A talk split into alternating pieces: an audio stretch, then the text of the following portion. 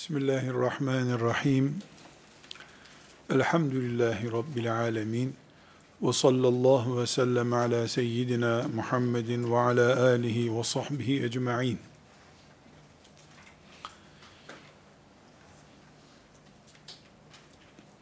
Bugün Meryem validemiz İsa aleyhisselamı tıpkı Kur'an'da anlatıldığı gibi doğuracak olsa, biz de namaz kılan Müslümanlarız. Oruçta tutuyoruz. Hac için Kur'a'ya da giriyoruz. Şimdi bir an iletişimimizi keselim dünya ile. Bu soruya cevap bulalım. Müslümanlığı Araplara bile bırakmayan iyi Müslümanlar olarak bizler. Meryem validemiz İsa aleyhisselamı doğursa, İsrailoğullarına Allahu Teala'nın yaptığı gibi inanacaksınız. Bu sizin peygamberiniz dese inanabilir miyiz? Ebu Bekir radıyallahu anh'ı dinlerken gözyaşı akıtmak kolay. Her insan duygusaldır. Gıdıkladın mı gıdıklanır. Ağlattın mı ağlanır. Büyük konuşuyoruz kardeşler. Büyük laflar ediyoruz. Şu insanlık değil, bu doğru değil. Ben olsam şöyle ederim. Ebu Hanife şunu yanlış yaptı. Abdülhamid'in siyaseti doğru değildi. Konuşmaya geldi mi konuşuyoruz. E, süper de Müslüman olduğumuz için her türlü hakkımız da var konuşmaya. Ama bir sorunun cevabını arıyorum. Allahu Teala yüzde bin doğru olduğuna inandığımız bir imtihan yaptı İsrailoğullarına. Ne dedi? Bu Meryem babası olmadan İsa'yı doğurdu dedi. İsa aleyhisselam da kundaktayken konuştu. Ben bu kadının çocuğuyum. Peygamberim ben dedi. Aynı sahneyi tasavvur etmeye çalışalım. Bugün ümmeti Muhammed kalitesindeki imanımıza rağmen bir tefekkür edin İsrailoğulları niye inanmadı hainler? Demek çok kolay. İnanabilir miyiz? O teslimiyeti gösterebilir miyiz? Yoksa bunu tasavvufun safsataları diye bir menkıbe gibi başımızdan mı atarız? Hiç kimsenin birbirinin imanı hakkında konuşmaya hakkı yok. Gerek de yok. Buyurun, böyle bir mucizeyi kabul edecek kapasitemiz var mı? Bunu tefekkür edelim. Bunu nerede tefekkür edelim? Kendi kendimize. Bir ay, iki ay demlensin kafamızda bu. Böyle baştan savup, tabi kabul ederdim ya, hemen koruma olarak kendimi tayin ederdim ona filan demeye gerek yok. İnanacağımız şeyleri konuşalım. Yapabilir miydik? Değerli iman ehli kardeşlerim, neden böyle bir giriş yapma ihtiyacı hissettim? Yaşadığımız dünyada bu başımızda dönen olaylarda hep filan İslam toprağı işgal edildi. Filan yerdeki petrolleri çaldılar madenlerimizi kendilerine götürdüler. Müzelerimizi soydular diyoruz. Esasen imanımız açısından da işgal altındayız biz. Mümin kimliğimiz ve şahsiyetimiz de sürekli altı oyulan bir yapıya dönüştü küçük bir deprem tarumar edebiliyor. Çünkü altı oyuluyor sürekli. Miraç'tan geldiğinde Resulullah sallallahu aleyhi ve sellem Ebu Bekir tamam hiçbir şey yok sanki o da oradaymış onunla gibi tasdik etti. Şimdi biz hocalarımız bile yoktur aslında Miraç böyle bir şeye gerek yok filan diyecek hale geldik. Geldiler maazallah. Bir şeye dikkat çekerek konuma girmek istiyorum. Suriye, Irak, Filistin işgal edildi doğru. Kimi şehit, kimi gazi, kimi sakat kaldı doğru. Bunlar zaten çocukların da neredeyse hayvanatın bile anlayacağı şeyler oldu. İmanımızda da oynanıyor. Bu ahir zaman fitneleri imanımızı da sarsmaya başladı. Bunu onlarca örnek üzerinden tefekkür edelim. Bir tanesi de Meryem validemizin İsa aleyhisselamı doğurması olayıdır. Karşımıza çıksa ne yapardık? İsrailoğullarına lanetliler vay nasıl böyle yaptınız demek kolay. Biz ne yapardık? O dev mucizeyi gördü İsrailoğulları. Olsa olsa Allah'ın oğludur bu dediler. Haşa. Haşa. Teala Allahu amma yüşrikun. Allah böyle şeylerden münezzehtir. Doğru dürüst bir çocuk doğurduğunu görmediği halde hatta belki de kısır olmuş çocuğu olmazlara uluhiyet atfediliyor şimdi. Böyle bir mucizeye gerek kalmadan bir postun üzerinde oturduğu için çok şirketi olduğu için de insanlara uluhiyet izafe edilebiliyor artık. Kur'an'ımız eğer onlarca ayetinde İsrail oğullarının e, İsa aleyhisselamı kabullenemediklerinden bahsediyorsa bu bir masal değildir. İnsan olarak genlerimizde bulunabilecek hastalıklara karşı teyakkuz işaretidir. Anlarız anlamayız herkesin kendi imanı ile ilgili. Bu bölümü kardeşlerim bir kenara koyalım. Meryem annemizi kucağında İsa ile görsek ne yapardık? Tapınsak helak olurduk. Vay işte tapındıkları gibi, kiliselere resmini astıkları gibi. Reddetsek helak olurduk. 11 kişiden biri olur muyduk kabul eden? Evet, sen normal bir insansın, bu da Allah'ın yarattığı normal bir çocuktur diyebilir miydik?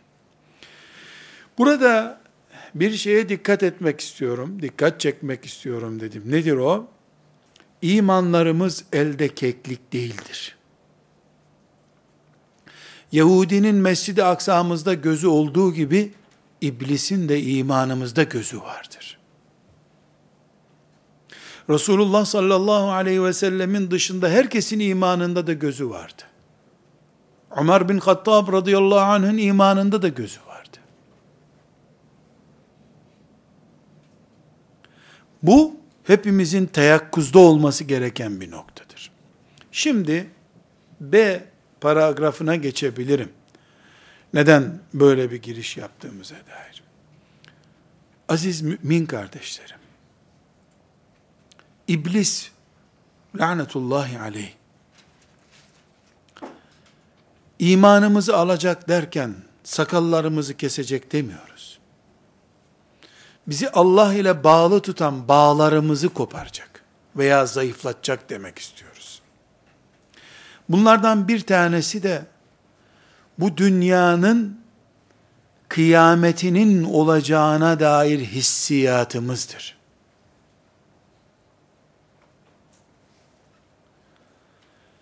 Mümin olmak demek, yaşadığın dünyanın sabit olmadığına inanman demektir. Ama bu inanma, evet böyle inanıyoruz deyip, üstün körü götürülecek bir iman değil, böyle inandığın, kiraladığın evinden, yaptığın işinden, yolculuklarından, ibadetinden, sosyal ilişkilerinden, taksite, taksite girmenden, her şeyden belli olduğu zaman böyle bir iman var demektir. Bir insan günde 3000 defa, 5000 defa ben ahirete iman ediyorum. Dünya yıkılacak dese, ebedi kalacak gibi de yatırım yapsa, bunun neresine ahirete iman denir? Ahirete iman ettiğini iddia ediyor, hazırlık sıfır. Hatta ters hazırlık var. Yani dünyanın başına doğru gitmeye çalışıyor. İmanımız yatırım olduğu zaman iman var demektir. Aktif bir mümin haline getirdiği zaman bizi o iman mümin oluşturmuş demektir. Bugün bütün dünyada neredeyse yaktığın doğal gazı bile sigortalattıracak kadar yani yanan bir nesneyi bile sigorta. Yanmazsa o arada sigorta gelip yakacak onu sigorta şirketi diye. Her şeyi sigortalattıran mantık. Göklere doğru yükselen yapılaşma. Birikimin, yatırımın, kazancın sınırsız hale gelmesi. Doymak için değil, çatlamak için para kazanma. Midemizi doldurmak değil, yeme şehvetimizi çıldırtmak için sofraya oturma. Yeme yarışı yapacak kadar insanlık sınırlarını zorlayan görüntümüz. Doymaz ve ölçü kabul etmez idrakimiz gösteriyor ki dünya üzerinde bizim fanilik vasfını ebedileştirmeye doğru meylimiz olmuştur. Allah'ın fani dediği dünyayı ebedileştirmeye doğru meyl ediyoruz. Ortada gerçekte böyle bir proje yok ama. Yani bir grup Müslüman bir mezhep kurmuşlar. Dünya artık ebedidir mezhebi, ebediyet mezhebi diye. Böyle bir şey yok. Pratiğimizde var. Pratiğimizde var. 80 yaşından sonra 120 ay takside giren insanların başka türlü anlaşılmayacak bir hayatı var bu dünyada. Bu nedenle biz mevcut dünyanın bir illüzyon olduğunu, bu illüzyonda Allah'ın kafir kullarını da, kafirlere sempati ile bakan mümin kullarını da, dünyanın ebedileşebileceğine dair bir kanaatle tuzağa düşürdüğünü görüyoruz. Bu nedenle müminler adeta sürünürken dünyanın her yerinde kafirlerin kanat takıp gökten uçaksız uçar gibi büyük bir görkem içinde yaşamalarının büyük bir istidraç olduğunu yani Allah'ın bu imanlarından ve salih amellerinden umut kestilmiş kullarını tuzağa düşürdüğünü görüyoruz. Bugün Batı medeniyetinin gökdelenlerle simgelenen, teknolojiyle simgelenen gelişmesi Allah'ın istidracıdır. İstidraç ise bizim için sadece ve sadece Allah'ın kudretini ispat eden bir büyüklüğüdür. İstidraç, Allah'ın sevmediği kuluna daha fazla imkan vermesi demektir. Bu cümle çok önemli. Sevmediği kuluna daha fazla imkan vermesine istidraç denir. İstidracın sonucu ise tuzağa düşürmektir. Bu Allah'ın kanunlarından bir kanundur. Daha sonra ayetler göreceğiz ki bunu Allah yapıyor bu dünyada. Bugün Müslümanlar olarak sabah namazını kıldığımız halde çıktığımız iş yerinde bir kazanç elde edemezken biz namazı ve Allah'ı reddedenlerin servetle o gün geri dönmelerinin anlamının ne olduğunu bulmaya çalışacağız. Ancak bundan önce bizim Meryem validemiz İsa aleyhisselamı bugün doğursaydı ve biz o mucizeyi görseydik ne yapardık sorusuna cevap bulmamız lazım. Öbür türlü Meryem'in çocuğunu Allah'ın bir mucizesi olarak kabullenip başına tac edemeyecekler, bu ayetleri de kabul edemeyeceklerdir. Bu noktadan yola çıkarak kardeşlerim, mevcut dünya yörüngesini, yani şu Müslümanların bu kadar sürünüyor gibi görünmelerini, Müslüman kim değilse onun da keyfu sefa süren görüntüsünü anlamamız için bizim burada beş temel maddeyi çözmemiz lazım. Konumuza girmeden önce beş maddeyi çözmeliyiz. bir, bir kere biz dünyanın sonundayız. Başında değiliz. Biz Şiit aleyhisselam zamanında yaşamıyoruz. Nuh aleyhisselamın gemisinin karaya oturduğu zamanda değiliz. Artık hiçbir peygamberin gelmeyeceği, şurada fizyolojik olarak da dış görüntü itibariyle bile sonunun geldiği belli olan bir dünyadayız. Şurası delinir, burası delinir, iklimi değişir, suları kurur, suyu çekilir. 5 metreden su çıkardı, şimdi 50 metreden çıkıyor. Suyu çekilmiş bir dünyadayız biz. Yani ahirete dair dünyanın sonunun geldiği, kıyametin kopacağına dair aslında çok bir işarete de gerek kalmadı. Dünyanın sonunun nesillerindeniz. Bu bir. Bunun tartışılacak bir boyutu yok.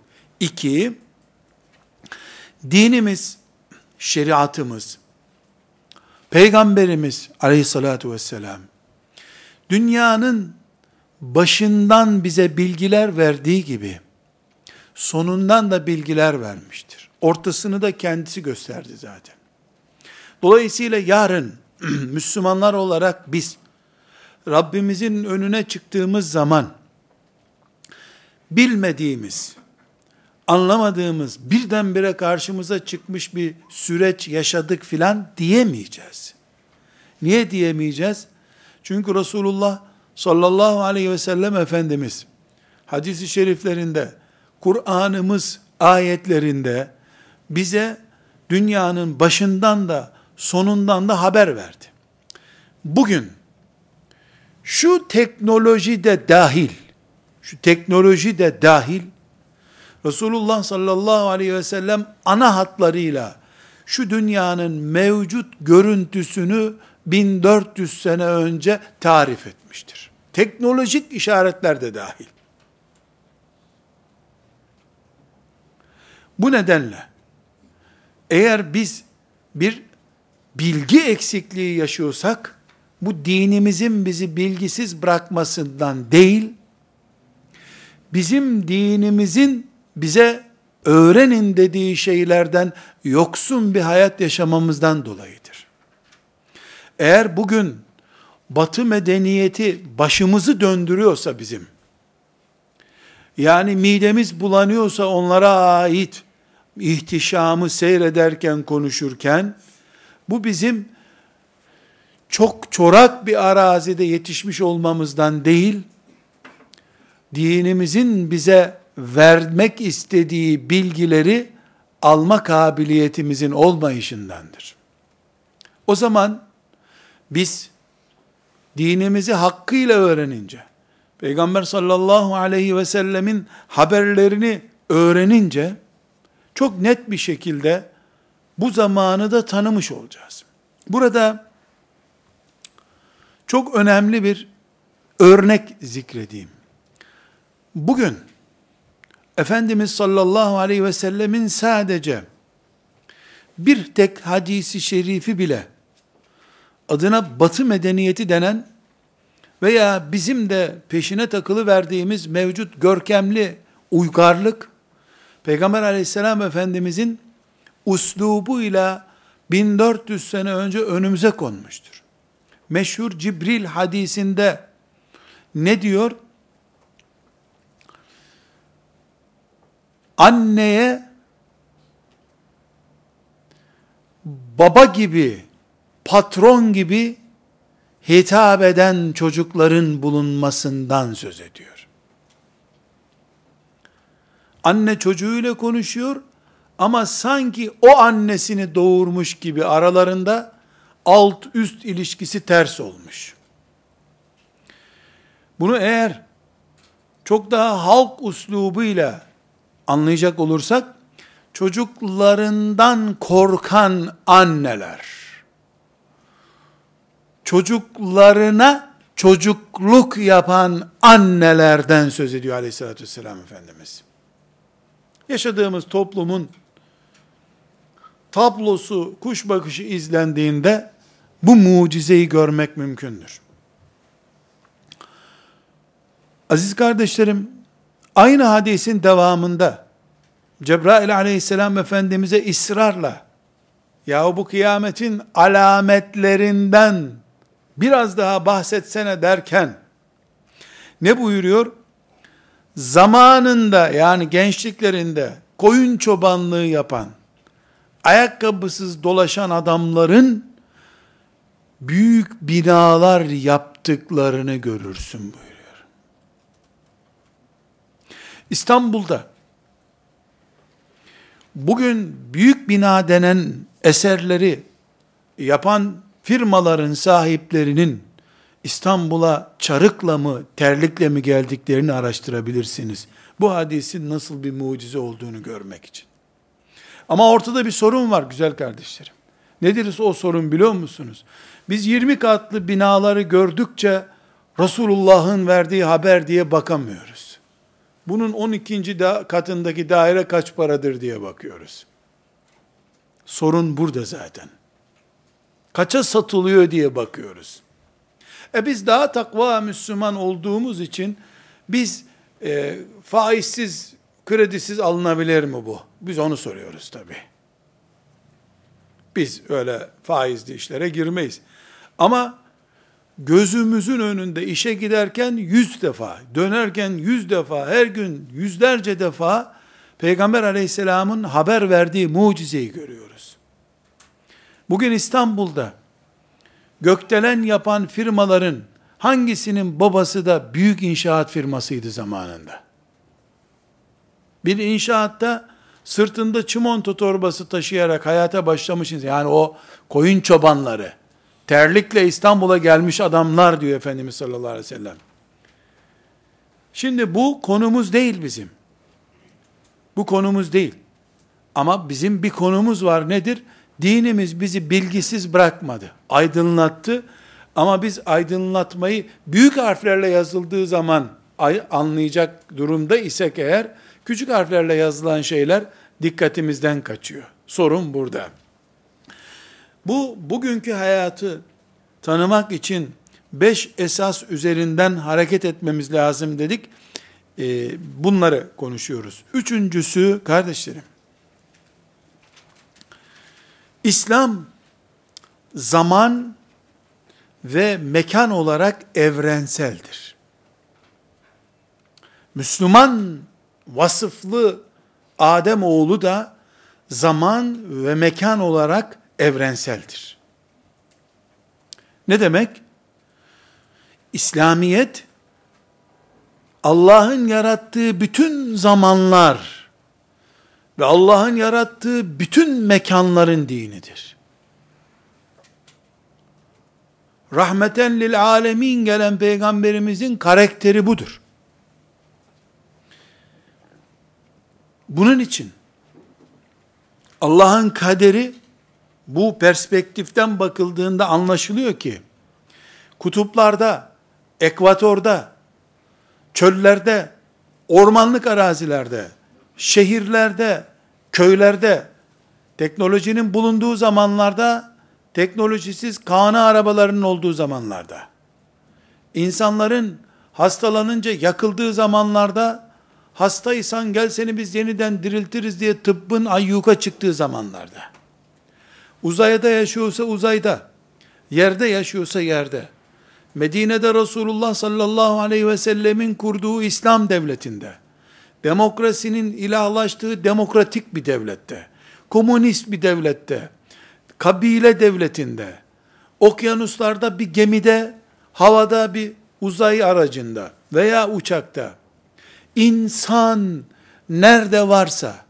hangi zamanda yaşıyorsa, hangi mekanda yaşıyorsa, hangi sistemde ise, bütün zamanlar, bütün sistemler, bütün ırklar, bütün mekanlar ve bütün fırsatlar ve bütün avantajlar ve dezavantajlar, olumlu şartlarda, olumsuz şartlarda, kıyamet günü Allah, yarattığı yüzlerce milyar kulunu, mahşer meydanında toplandığı, topladığında, Medine-i Münevvere'de Mescid-i Resulullah'ta namaz kılıp gelenler, Mescid-i Resulullah'ın kıymetini bilemeyip münafık olarak bölünüp gelenler, Resulullah sallallahu aleyhi ve sellemin mübarek torununun kanlı cesedini görüp İslam'dan soğuyup kaybolup cehenneme gidenler, o kanı akıtıp cehenneme gidenler, Resulullah'ın torunu öldürülse bile Resulullah'tan kopmaz imanını ispat edip gelenler.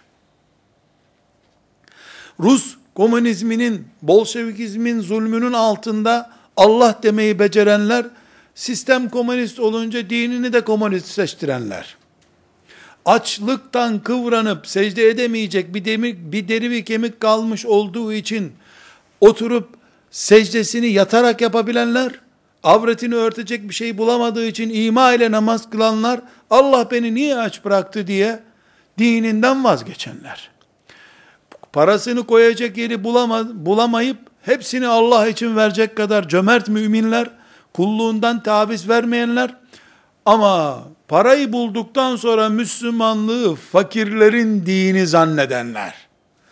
Kıyamet günü mahşer demek Adem'in çocuklarının bütün zamanlarda ve bütün mekanlarda test edilmiş karakterlerinin toplandığı yer demektir. Nuh Aleyhisselam'ın gemisi aylarca su üstünde kalması gerekmiyordu. O ceza 10 dakika içinde tahakkuk etmiş Nuh'un oğlu bile olmuştu zaten, ölmüş gitmişti zaten. Ama 6 ay suyun üzerinde neden kaldı gemi? Hikmetini Allah bilir şüphesiz. Ama kıyamet günü Nuh'un gemisindeki 83 veya 90 neyse o insanlar da dirilecekler. Su üzerinde aylarca kalmış bir gemi, gemide bile kulluk, Allah'a secde edilmiş kıvamdaki insanların da örneği onlar olacaklar. Mahşer bu demektir. Sadece insanların haşredildiği mahşer değil, Allah'a kulluğun milyarlarca alternatif üzerinden yaşandığı şartların haşredildiği yer demektir mahşer. Bunun için biz Bilal kırbaçlanırken yahu bu ne çekiyor Bilal zannediyoruz. Halbuki kırbaçlananların sultanı Bilal olarak gelecek o. Kırbaçlananlar kitlesi olacak. Milyarlarca kulluk Allah'a secde etme alternatiflerinden biri de Bilal'in alternatifidir. Ortada bir yanlışlık yok. Bu zamanın müminleri olarak da Meryem bugün çocuğunu önümüze getirse ve o, o İsrail oğullarına anlattığı şeyleri bize anlatsa, şu teknolojinin, şu demokrasinin, insan hakları vesaire hangi safsatayla bizi 50 senedir beyinlerimizi çürütüp defolu beyin haline getirdilerse, bütün bu, bu manzaradan sonra Allahu Ekber, Allahu Ekber, topraktan yarattı Allah da babasız yaratsa ne olur deyip iman edebilecek kapasitede kalacak kadar medyadan, iletişimden, cep telefonundan, internetten etkilenmemiş müminler 2015 yılında diye mahşere gelecek. Medyaya dayanamayan kandil gecesinde mümin olarak kalanlar diye farklı bir mümin grubu gelecek. Dolayısıyla Bilal'in kırbaçlanmasıyla bizim cep telefonlarımızdaki veya diğer cihazlarımızdaki frekanslar aynı şeylerdir. Çünkü Bilal'le beraber kırbaçtan korkan pek çok kere Ebu Cehil'in kölesi olarak cehenneme yuvarlanıp gittiler. Yani Allah sadece Mekke'de, Medine'de, Taif'te, e, bir de Mısır'da, Kahire'de, İstanbul fethedilince de İstanbul'da kullarını denemek murad etseydi, 20 şehrin dini olurdu İslam. Allah mülk olarak nereyi yarattıysa bir karış toprağı hariç olmamak üzere her yerde kulluğunun test edilmesini murad etmiştir. Adem aleyhisselam babamızı dünyaya gönderdiği dakikadan son çocuğu ruhunu teslim edinceye kadar da bütün zamanlar Allah'ındır. Allah tek bir saniyeyi kulluğunun gerçekleşmesi emrinin dışında tutmayacaktır. Dolayısıyla Nuh Aleyhisselam'ın gemisi neyse, nasıl on binlerce insandan sadece 80-90 kişi o gemiye bindiyse, bugünkü yüzer şehir denen gemiler de okyanuslarda aynı mantıkla dolaşıyorlar aslında. Bugün de insanlık aynı kulluğu kabul edip edemeyeceği üzerinden yürüyor. Bu sebeple bir mümin olarak biz kainata bu mantıkla bakmadıkça Allah'ın kainat üzerindeki sırlarını anlayamayız. Yahu hem sabaha kadar teheccüd kılıyoruz, sabahleyin de İsrail gelip bombalıyor bizi deyip kafir olarak gidersin ahirete. Sırrını anlayamayız Allahu Teala'nın. Eğer bu sırrı anlarsak destereyle kesilmiş peygamberlerin niye o işkenceye maruz olduklarını anlarız. Resulullah sallallahu aleyhi ve sellemin niye yetim doğduğunu anlarız. En yakını Ebu Leheb'in ve karısının ona niye işkence ettiğini anlarız. Amca yeğenine niye işkence edebilir ancak o zaman onu anlayabiliriz. Bugün bugün bu dünya üzerinde tek bir saniye filan yerdeki olay yanlıştır. Bu olmamalıydı dediğimiz an o saniyenin ve o mekanın 10 santimetre kare yer bile olsa Allah'ın kabzasının yani kudretinin dışına taştığını, Allahu Teala'nın oraya hükmedemediğini söylemiş oluruz. Maazallah, Tealallah. Böyle bir şey ebediyen ağzımızdan çıkamaz. Elbette Filistin'de iki yaşındaki çocuklar kurşun yağmuruna tutulurken veya dünyanın başka bir yerinde bir zalim böyle bir cinayet işlerken içimiz cız eder.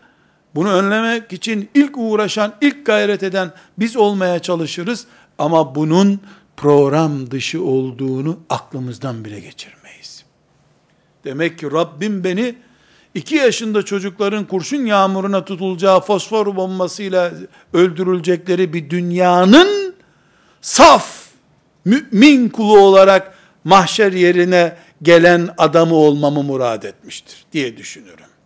Mahşer yerine dönüp de mahşer yerini bu projenin mekanı olarak gördüğümüz zaman sadece insanlar değil, ilk insandan son insana kadar bütün zaman ve bütün mekanların ayrıntılarının haşredileceği yer olarak gördüğümüz zaman mevcut dünyada biz kendimizi süper imkan, süper iman ehli olarak görmeyi de tadarız. Aksi takdirde Bilal mi radıyallahu anh daha şanslıydı, filanca mı daha şanslıydı, zenginin malı fakirin ağzını yorarmış uslubundan biz ashab-ı kiramı roman gibi okur gideriz. Ashab-ı kiram o zaman zenginin malını anmak gibi anılır içimizde. Zenginin malını saymak, fakirin ağzını yorar, çenesini yorar, başka bir işe yaramaz. Biz bu zamanın müminleriyiz. Rabbimiz bizi 2015 yılında insanoğlunun uydularla uzaydan yönlendirildiği bir zamanda kul olarak görmeyi murad etmiştir. Bu zamanın fitne fesadına karşı direnmek, Ebu Cehil'in, Übey ibn Halef'in kırbaçlarına karşı ehad, ehad deme mücahitliğidir. Biz bu zamanın mücahidiyiz zaten. Bunu anlayamadıktan sonra görülecek çok işimiz var demektir. Tekrar o zaman biz dönüp Meryem annemiz İsa'yı bugün aleyhisselam önümüze getirse, ey Allah'ın kulları, görüyorsunuz ben iffetli bir kadındım, ama böyle bir şey oldu, nasıl oldu ben de bilmiyorum. Ne olursunuz iman edin. O çocuk da dile gelse, e, ben Allah'ın kuluyum, hiçbir sıkıntı yok, annem temiz bir kadındır, annemi rahat bırakın dese, e, Amerika bu tip işleri teknolojik olarak yapar, filmlerde yapıyor zaten. Bu bir Amerikan istihbarat oyunudur der, teselli olur, kenara çekiliriz. Yani allah Teala o zamanki kullarını e, İsa aleyhisselama iman etmedikleri için cehenneme atacak. Kardeşlerim, İsa aleyhisselam bugün eğer takvim doğruysa 2015 sene oldu doğalı. 2015 senedir kaç milyar insan İsa Allah'ın oğludur dediği için cehenneme girecek bir düşünebilir misiniz? Ya düşününce insanın ödü patlıyor. Sadece şu anda 3 milyar Hristiyan İsa Allah'ın oğludur dedikleri için, teslise inandıkları için cehennem kütüğü olarak yaşıyorlar bu dünyada. Bundan önceki asırlarda 2015 senedir İsa Allah'ın oğludur deniyor. Üç tane beş tanesi yok böyle bir şey cahillik etmeyin diyor. Onu da öldürüyor. Öbür Hristiyanlar onu öldürüyor zaten. Tarih hep böyle gerçekleşti. Yani bu milyarlarca insanın cehennemde ebedi kalma nedeni olan imtihanı karşımızda hissetmeye çalışalım bugün. Öyle menkıbe dinleyerek iş ucuz olmuyor. İmtihan, 3 sene 5 sene yaz tatili için çekiliş yapmak demek değil ki. Ebedi cennette, ebedi cehennemde kalma üzerine yapılan bir testti bu. İman bu zaten.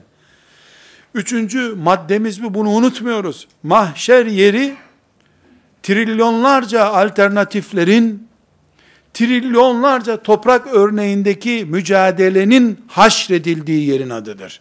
Sadece doğan çocukların toplandığı bir sıra bekleme yeri filan değil, daha büyük görmek zorundayız mahşer yerini. Dördüncü noktamız, bugün biz kendimizi İsa aleyhisselamın dönemindeki müminlere benzettik. Benzettik inşallah ispatımız ve gayretimiz de benzer Rabbimin lütfu keremiyle. O gün 10 kişi, 11 kişi, iki de adını yazdıramayan diyelim 15 kişi, 16 kişi bu mucizeyi anladı, iman etti, ebedi cennet kazandı. Sonra bir tanesi casus çıktı. O da döküldü. Ama onları Allah İsa'nın havarileri, can dostları diye Kur'an'a tescil etti. Kur'an adamı oldular.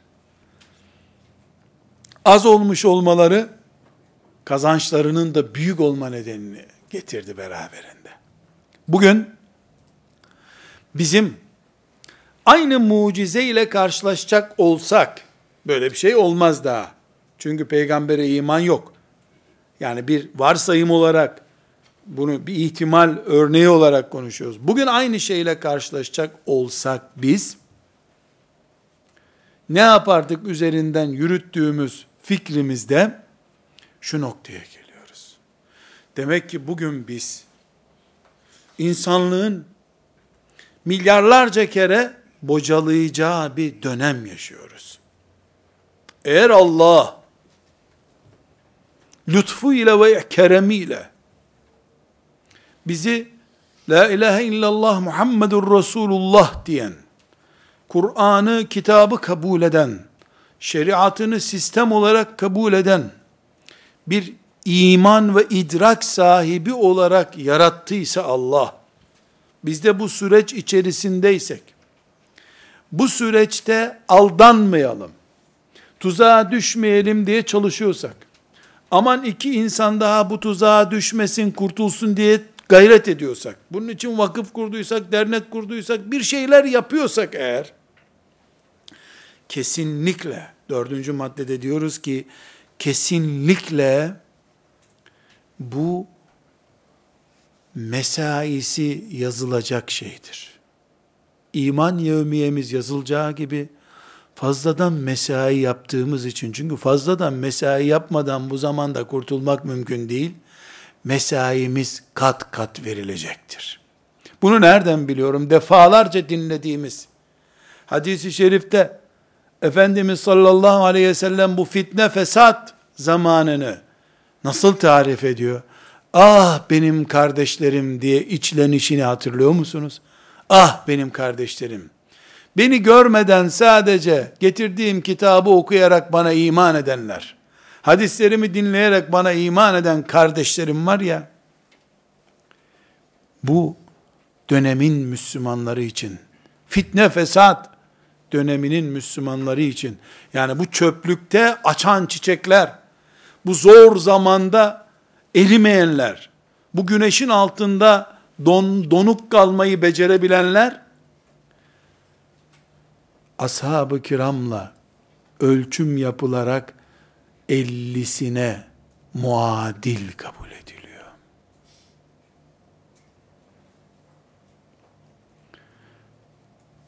Sahabi olarak değil, çalışma performansına verilen ücret olarak, mesai takdiri, mesai farkı olarak 50 katından söz ediyor aleyhisselam Efendimiz. Çünkü hadisi şeriflerinde de zaten 50 kat, 70 kat sıkıntı olacak diye haber vermişti. Sıkıntıların büyüdüğü oranda Allah'ın ecri de büyüyor. Zor elde edildiği sürece kıymeti artıyor. Kazmayı vurup bir kilo altın çıkarsaydı insanlar, 3 santim kazıyorsun altın çıkıyor. 10 santim kazıyorsun daha fazla çıkıyor. O zaman altın demircilerde satılırdı. Normal kepengi bile olmayan dükkanlarda satılırdı. Gramla değil tonla satılırdı. Ama şimdi altın gramla satılıyor. Neden? Kazmayı vurarak altın çıkaramıyorsun. Dağı kaldırıyorsun da altından bir iki kilo altın çıkıyor. Pahalı. Pahalı olunca kıymeti de pahalı oluyor. Bugünkü Müslümanlar olarak bir, iki, üç başlık açtık. Dördüncü başlıkta diyoruz ki evet böyle fırtınalı bir dönem söz konusudur, doğrudur. Evet, çok büyük bir imtihan sürecindeyiz. Doğrudur. Evet, kafir elini kaldırdı mı istediğimizi eziyor geçiyor. Doğrudur. Öbür taraftan kafir okşuyor beni okşadığı yer uyuz oluyor. Vuruyor, vurduğu yerim kırılıyor. Her türlü baskı altındayım. Ama dördüncü maddede dedik ki, bütün bunlara rağmen, bunları dileyen Allah, böyle olmasını murad eden Allah, aynı zamanda ecrini de farklı takdir buyuruyor. Bu fitneli zamanın müminine, normal zamanınkinden daha fazla, daha yüksek ecirler yazıyor. Beşinci maddemiz kardeşlerim. Mümin zaman seçme hakkına sahip değildir. Ben Selahaddin Eyyubi zamanında gelmek istiyordum ki melekler şu yiğitliğimi bir görsünler. Hayır. Sen lidersiz, halifesiz, imamsız bir zamanda geleceksin. Ümmeti Muhammed'in dağılmayanlarından olacaksın. Senin imtihanın bu. Kul imtihan zamanı ve imtihan mekanı seçemez. Ben Medine'de yaratılayım, orada Mescid-i Nebi'de itikaf yapmak istiyorum deme hakkına kimse sahip değil. Nerede yarattıysa Allah, komünizmin hakim olduğu veya daha basit bir faşizmin hakim olduğu, ondan daha basit başka bir sistemin hakim olduğu bir yerde de yaratır. Kulluk ister senden. Medine-i Münevvere'nin ortasında yaratır, orada kulluk ister. Ne oradaki artı kazancı var, ne buradaki artı veya eksi kazancı var denebilir. Nerede yarattıysa Allah, yarattığı şartlarda adaleti de zaten sağlıyor Allah. Buradaki yarattığı kulunun darasını ona göre ayarlıyor. Oradaki yarattığı kulun darasını da ona göre ayarlıyor. Şimdi mesela ikinci bir örnek imanımız açısından kardeşlerim. Ne mutlu ya. Diyoruz ya ne mutlu. Ebu Bekir sağında. Ömer solunda. Önünde Resulullah sallallahu aleyhi ve sellem. E, baksan kadın göremiyorsun Medine'de zaten. E ne güzel hurmadan başka da bir şey yok. Dondurma yeme imkanın yok ki. Acaba bunun içerisinde e, şu madde katkı maddesi var mıydı yok muydu? Öyle bir derdin de yok. Her şey helal. E içki de yasak Efendimiz Medine'ye sokmuyor. Ne güzel ya. Ne güzel. Değil mi? Müslümanlık için cici Müslümanlık tatlı. Bir de onlara sor bakalım. Bu adamın gözlerinin altında sır dönüyor ya Resulullah diye Cebrail dakika başı geliyor. Evde hanımına bağırıyorsun ayet geliyor. Bahçenden giderken bir hurma ağacına çarpıyorsun ayet geliyor bu ağacı niye çarptın diye. Göklerin yere kadar yapıştığı bir zamanda Medine'de yaşadılar. Hızlı kafalarını kaldırsalar göğe çarpıyordu, arşa çarpıyordu kafaları. Bize ne kadar cici geliyor. Tabi sadece ashab deyince Uhud'da eli kılıçlı kahramanlar hissedersen e, o zaman öyle olur. Sosyal hayatları incelendiğinde hele Medine'de Resulullah sallallahu aleyhi ve sellemle yaşadıkları 10 sene sanki bugünün çok daha iyisiydi diyemeyeceğimiz kadar çetin bir dönem yaşadılar. E ne, ne güzel işte taksit dertleri yoktu. Nasıl yoktu taksit dertleri? Kardeşlerim açınız Kur'an-ı Kerim'e bakınız. Fetva sormak için Resulullah sallallahu aleyhi ve selleme gitmeden önce sadaka verip öyle gidin peygamberin yanına diyor allah Teala. Bir dönem böyle uygulama yaptılar. Yani ya Resulallah işte namazım oldu mu diye soracaksın. Önce bir fakire bir sadaka vermen gerekiyor. Bunu vergilendirme de isimlendirebilir isteyen. Yani ashab-ı kiram Allah hepsinden razı olsun. Bugün bizim hayal edemeyeceğimiz, tasavvur edemeyeceğimiz zorluklar ve badirelerden geçip Allah'ın rızasını kazandılar. Böyle şen şakrak dizi film izleyerek değil. Bu sebeple beşinci maddede diyoruz ki biz Rabbimizin takdir buyurduğu zamanda bizim için takdir buyurduğu mekanda kulluğumuzu yaparız. Rahatlık hissedersek şükrederiz. Müminiz elhamdülillah. Zorluklarla karşılaşırsak sabrederiz. Müminiz elhamdülillah. Hata edersek istiğfar ederiz. Müminiz elhamdülillah. Bütün zamanlar, bütün mekanlar, Osmanlı'nın hilafet sistemiyle, Türkiye'nin demokratik sistemi, Rusya'nın filanca sistemi, Doğu Türkistan'daki Müslümanın filanca sistemi, Afrika'da devletsiz kabile sistemi, Paris'teki laik demokratik sistem, Hindistan'daki bilmem ne sistemi, ne olursa olsun, nerede olursa olsun, yarın Melih'te toplu konut yaparlarsa Melih'te kirada oturan insan, her neyse, ya Allah'ın nimetiyle karşı karşıyadır, şükredip etmediği test edilecektir. Ya Allah'ın imtihanıyla karşı karşıyadır, sabredip etmediği test edilecektir. Ya da bu iki süreç arasında bir hata yapmıştır, istiğfar edip etmeyeceği test edilecektir. Ya da mümin değildir, sıra dışı zaten. وَلَا يُسْأَلُ عَنْ ذُنُوبِهِمُ الْمُجْرِمُونَ Kafirlere bir hesap yok Allah buyuruyor. Onlar rahat. Yani onların kayıt numarası yok çünkü. Aranıyor ya vergi çıkmaz. Yani teröriste vergi çıkar mı? Vatandaşlık numarası yok ki neresine vergi çıkacak? Mümin bütün zamanların ve bütün mekanların müminidir. İsrail oğullarında sadece Orta Doğu'nun bir köyünde ibadet etmekle mükellef olmuş insanlar vardı. Biz öyle değiliz. Kainat diniyiz elhamdülillah. İslam kainatın dinidir. Yerin 500 metre altında bir yaşam şartı olursa orada da İslam yaşayacak mümin. Uzaya taşındığında da İslam yaşayacak. Deniz altında, denizin dibinde bir geminin içinde yaşasa orada da İslam yaşayacak mümin. Ve bunu ya Allah'a şükrederek geçirecek, ya sabrederek geçirecek, ya istiğfar edecek, ederek geçirecek. Mümin budur zaten. Dolayısıyla beşinci maddede diyoruz ki bir, iki, üç, dördüncü maddenin sonucu olarak bizim için bir şey değişmiyor bu dünyada. Çünkü bizim derdimiz Rabbimizin rızasıdır zaten. Eğer bunu biz Sultan Fatih'in İstanbul'u fethedip Topkapı Sarayı'nın önünde oturup çağırın bu müminleri hepsine birer ayran ısmarlayayım dediği zamanda yaşasaydık, Resulullah sallallahu aleyhi ve sellemin arzusunun gerçekleştiği bir zamanda hem küp küp ayranımızı içerdik hem de Rabbimize şükrederdik.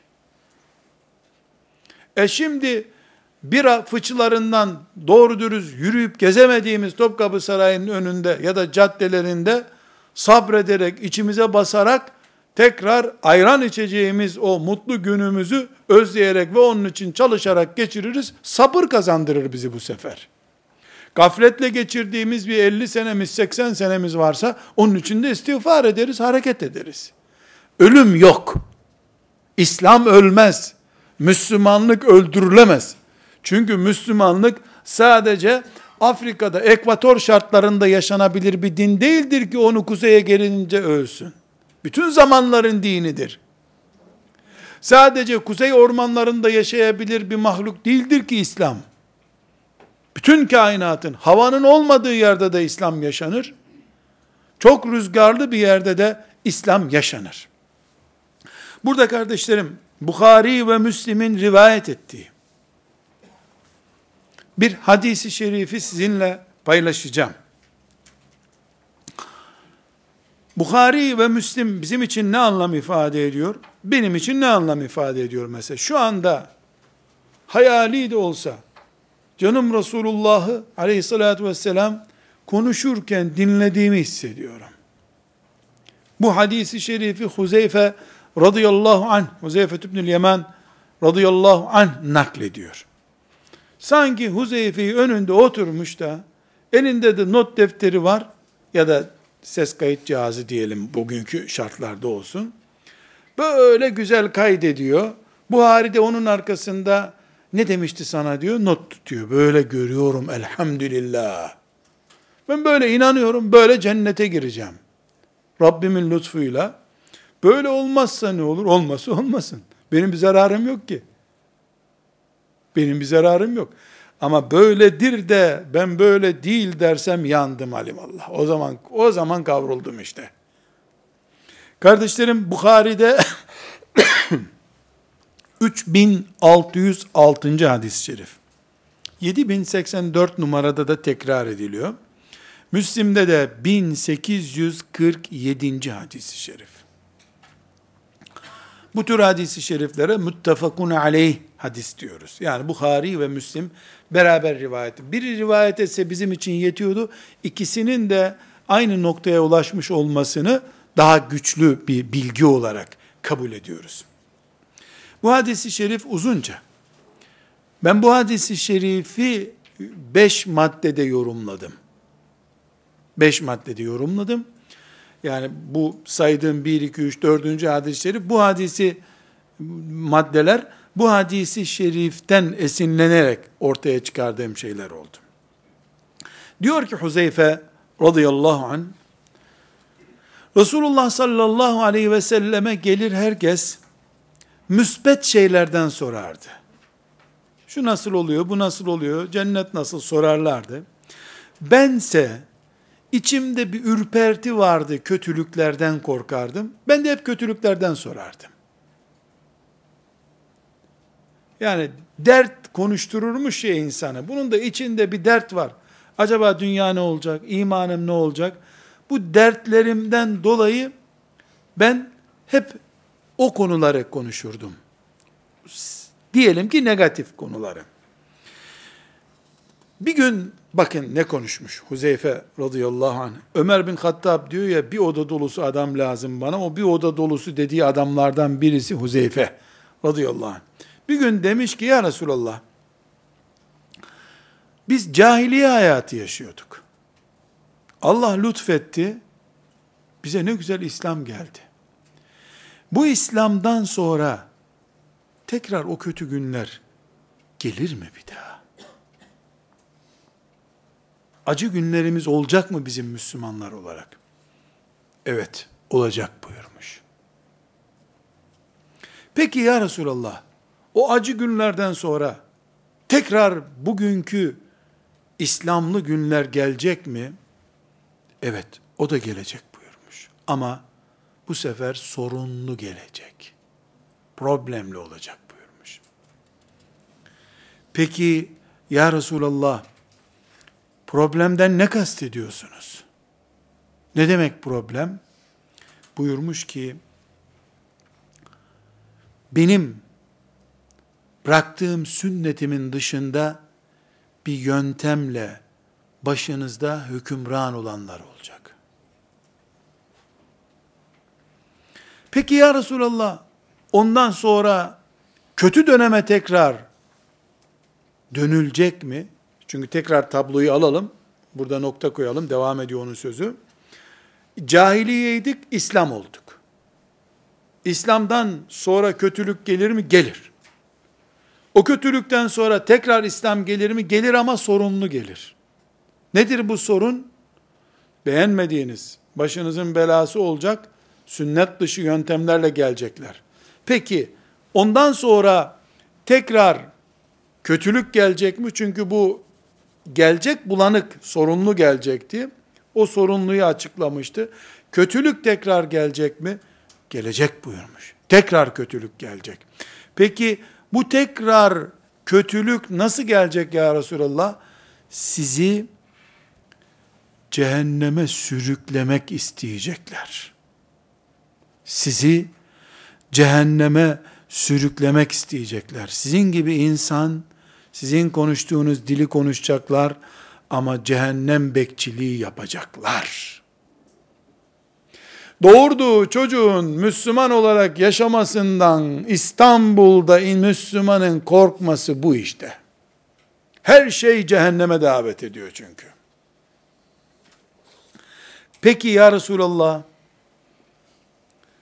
ben bu buyurduğunuz hastalıkla karşılaşırsam, yani herkesin cehenneme koşuşturulduğu bir dönem gelir beni bulursa,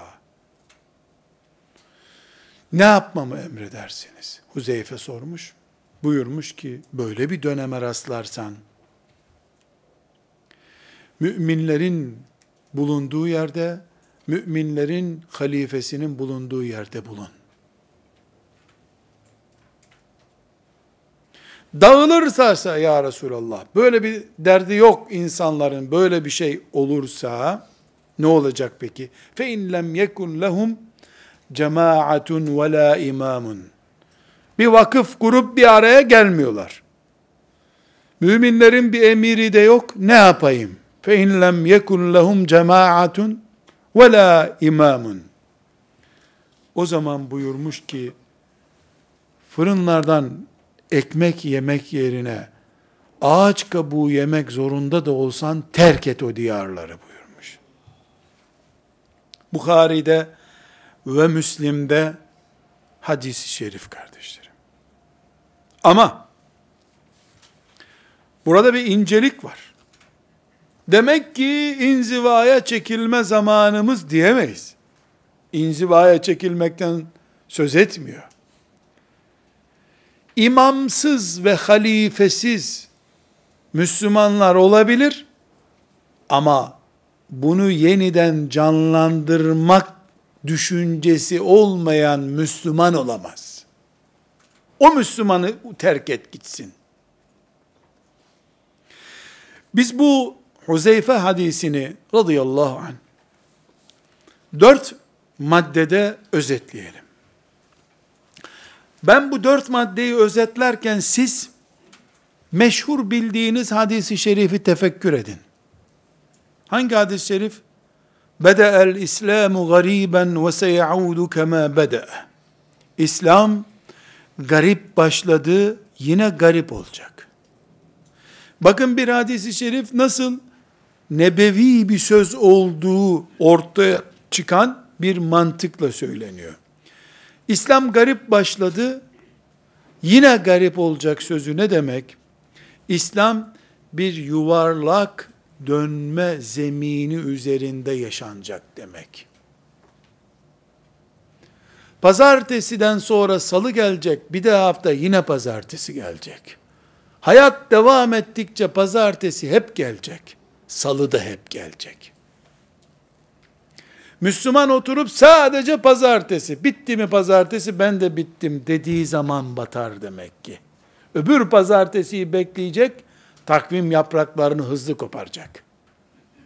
Burada Huzeyfe radıyallahu anh'ın rivayet ettiği bu hadisi şerifte çok net bir şekilde hayatın, hayır ve şerrin, iyilik ve kötülüğün, olumlu ve olumsuz şartların dönegeç yaşadığı, yuvarlak bir zeminde döndüğü bir dünyada yaşadığımızı gösteriyor. Bir daha olacak mı olacak, başka olacak mı olacak, olacak mı olacak diyor. Ve her birinde de şartların değişeceğini söylüyor. Bir ikinci tespitimiz bu hadisi şerifte, Resulullah sallallahu aleyhi ve sellem kötülük geldikten sonra tekrar iyilik geleceği zaman sorunlarla dolu bir hayat yaşanacağını haber vermişti zaten. Hiç kimse niye bu kadar grup var dememelidir. Bana ne gruplardan Allah ve Resulü bana yeter demelidir. Efendimiz tertemiz olacak. Cebrail gelip düzeltecek buyurmuyor. Üçüncü nokta, çok net bir şekilde aleyhisselam Efendimiz, cinlerin gelip bizi çarpacağını söylemiyor. Dilimizi konuşan, bizim gibi derisi olanlardan diyor. Saldırılardan değil, iç ihtilallerden kork diyor. Dışarıdan soğuğun üşütmesinden değil, bünye zafiyetinden kork diyor. Üçüncü nokta. Dördüncü noktamız,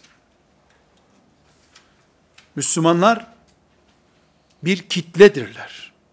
Büyük bir grupturlar. Bunun adı cemaattir. Cemaat başıyla beraberdir. Eğer cemaat başını kaybetmişse, o zaman Müslümanlık baş oluşturmak demektir. Çocuklara imanın şartları öğretildiği gibi Müslümanlığın iskeletinin aslı da öğretilmelidir. Resulullah sallallahu aleyhi ve sellemin mübarek naaşı bir kenara bırakılıp önce ümmetin başı bulundu. Ondan sonra İslam'ın dağılması önlendi de Efendimizin cenazesine geçildi diyerek başsız Müslümanın 80 milyona 1 milyara bölünmüş demokratik bir başlığın İslam başlığı olmadığını çocuklara öğretmek, İslam'ı bu kıvama getirmek diye bir görev var demektir. Bu dört maddeyi toparladığımızda İslam garip başladı, yine garip olacak sözünün ne manaya geldiğini anlıyoruz.